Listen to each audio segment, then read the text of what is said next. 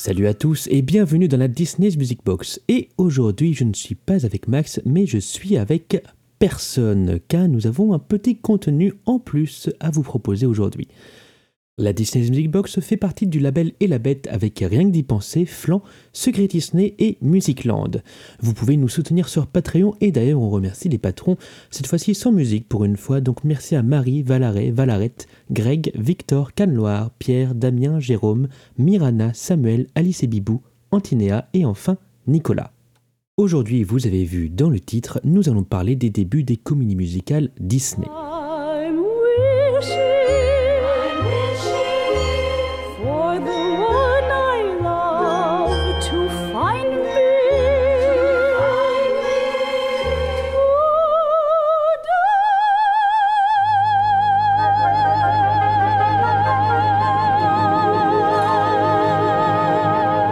Retour dans le passé, on va poser nos bagages en 1979. Disney en fait avait déjà essayé de mettre en scène un de ses films d'animation sous forme de comédie musicale en 1979. Et cette comédie musicale, c'était Blanche-Neige et les Sept Nains. Bien sûr, Blanche-Neige et les Sept Nains, premier film d'animation Disney sorti en 1937, inspiré du film muet de 1916 Blanche-Neige, lui-même inspiré de la pièce de théâtre de 1912 Blanche-Neige, la seule et unique version de Blanche-Neige qui était sur Broadway. Alors bien sûr, avant 1979, il y avait eu d'autres spectacles Disney comme Disney on Ice ou Disney on Parade qui faisaient la tournée des États-Unis et il y avait même eu une version de Blanche-Neige en 1969 à Saint-Louis. Mais ce n'était rien à côté de New York. Le but de Blanche-Neige et les Sept Nains en 1979, c'était de remettre sur pied la salle de spectacle New York Radio City Music Hall qui était en état de ruine totale financière. Pour le coup, ils vont engager des stars de Broadway et surtout le show producer légende de Disney Robert F. Janey, le créateur de nombreux spectacles à Disneyland et à Walt Disney World, dont le légendaire Main Street Electrical Parade. Alors ce spectacle fut un succès, l'orchestrateur Philippe Lang était une légende de Broadway, il avait déjà travaillé sur My Fair Lady, Hello Dolly ou Annie, mais malgré son succès, euh, l'album et la sortie en vidéo, Disney à l'époque ne pensait pas possible de faire des comédies musicales sur Broadway, car oui, le New York City Music Hall, bien qu'étant une grande, énorme salle de spectacle new-yorkaise, à deux rues de Broadway d'ailleurs, n'est pas considéré comme une salle de Broadway pour être une salle de Broadway, euh, il faut respecter de nombreuses règles. Par exemple, il faut avoir plus de 500 places, ce que ce cadre totalement le New York City Music Hall. Il faut embaucher des artistes syndiqués, le nombre d'heures de répétition doit être supportable, il doit fournir une assurance santé, les costumes doivent être fabriqués en plusieurs exemplaires, etc. etc. Mais New York City Music Hall n'est pas un théâtre de Broadway. Et donc, comme ce n'est pas une salle de Broadway, ça n'a pas le même prestige, ça n'a pas la même influence, la même résonance. Pour cela, il va falloir attendre de nombreuses années encore, donc après des années sombres suite à la mort de Walt Disney en 1966, les studios d'animation Walt Disney Production renaissent de leurs cendres grâce à la nomination du businessman, du GOAT, j'ai nommé Michael Eisner en tant que PDG.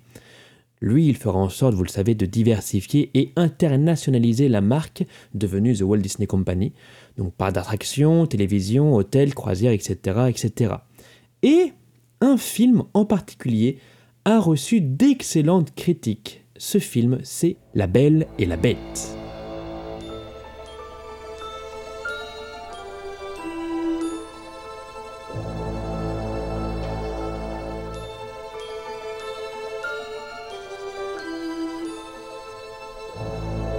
Premier film Disney à avoir une femme au scénario, hein, Linda Wolverton, on a déjà parlé en podcast, sorti en 1991 avec deux Oscars, musique et chanson, composés par Alan Menken et avec des paroles de Howard Ashman.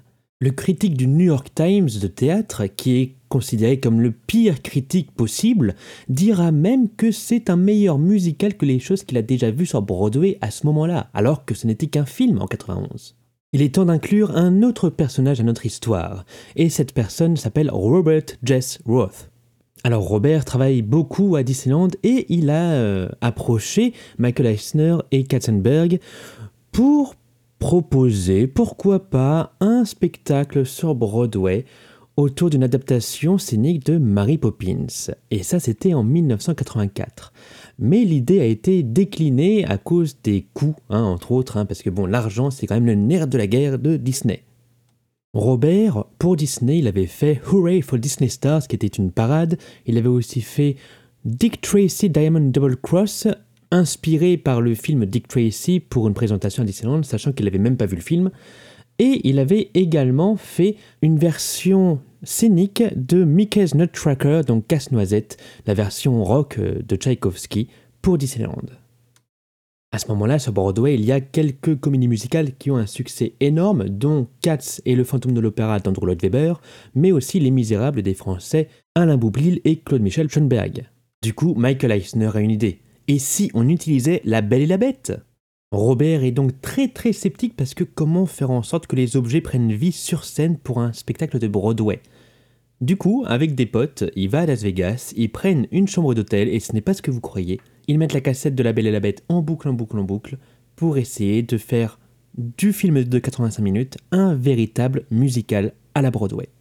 Ce qu'il faut savoir, c'est qu'ils font ça en cachette. Hein. Alan Menken n'était pas du tout au courant, ou Linda Wolverton, hein, qui avait écrit le scénario, n'était pas au courant que Michael Eisner voulait en faire une comédie musicale. Pendant sept semaines, ils vont répéter à Houston, et les costumes d'Anne Woodward étaient tellement chauds qu'ils ont dû mettre des ventilateurs à l'intérieur même des costumes.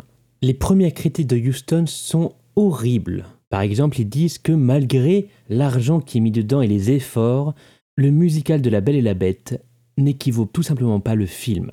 Et au final, à New York, sur Broadway, le musical devient le record de l'époque avec son budget de 12 millions de dollars alors que le dernier spectacle familial sur Broadway était Annie en 1977.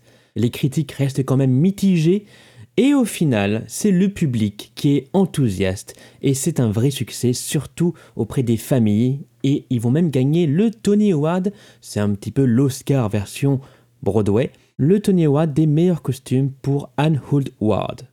En 15 ans, le musical va être joué dans 13 pays, dans plus de 100 villes, et va engranger plus de 1,4 million de dollars de bénéfices en vente de tickets seulement, auxquels vont s'ajouter bien sûr les souvenirs, les mugs, les posters, les porte-clés, les roses artificielles, les programmes, les CD, les t-shirts, les sacs et les poupées dans les boutiques des salles de spectacle ou même directement sur Internet parce que c'est aussi l'explosion d'Internet.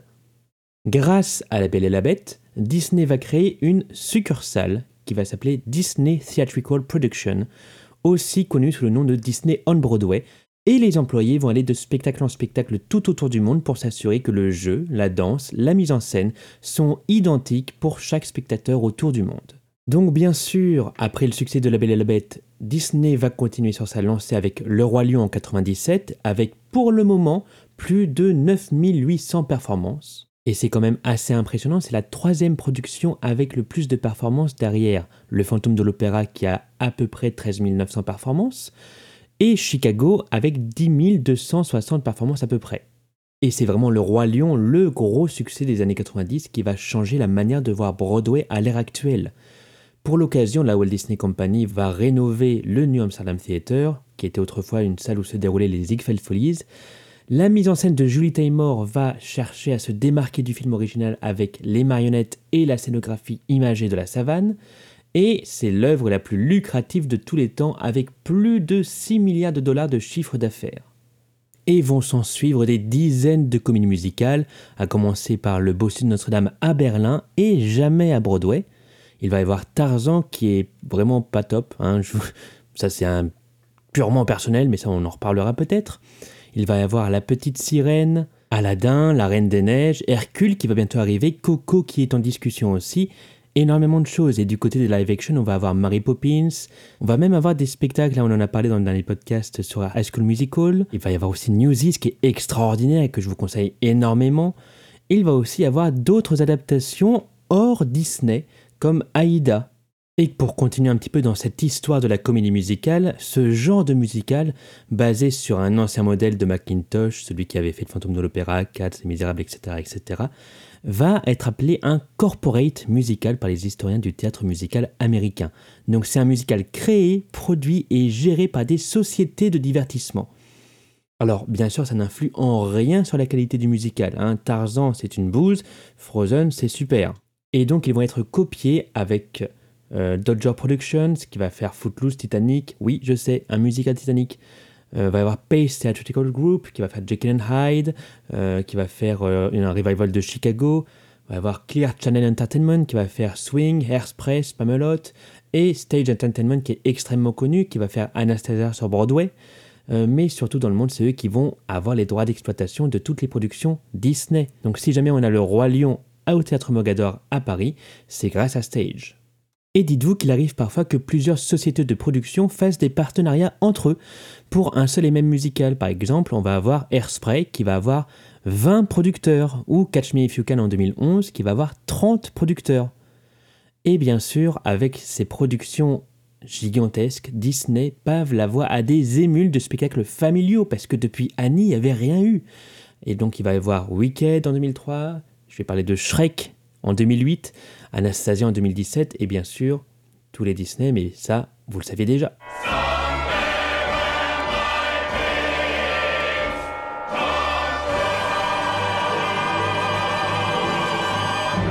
Merci d'avoir écouté cet épisode spécial de la Disney's Music Box. J'espère sincèrement que ça vous a plu.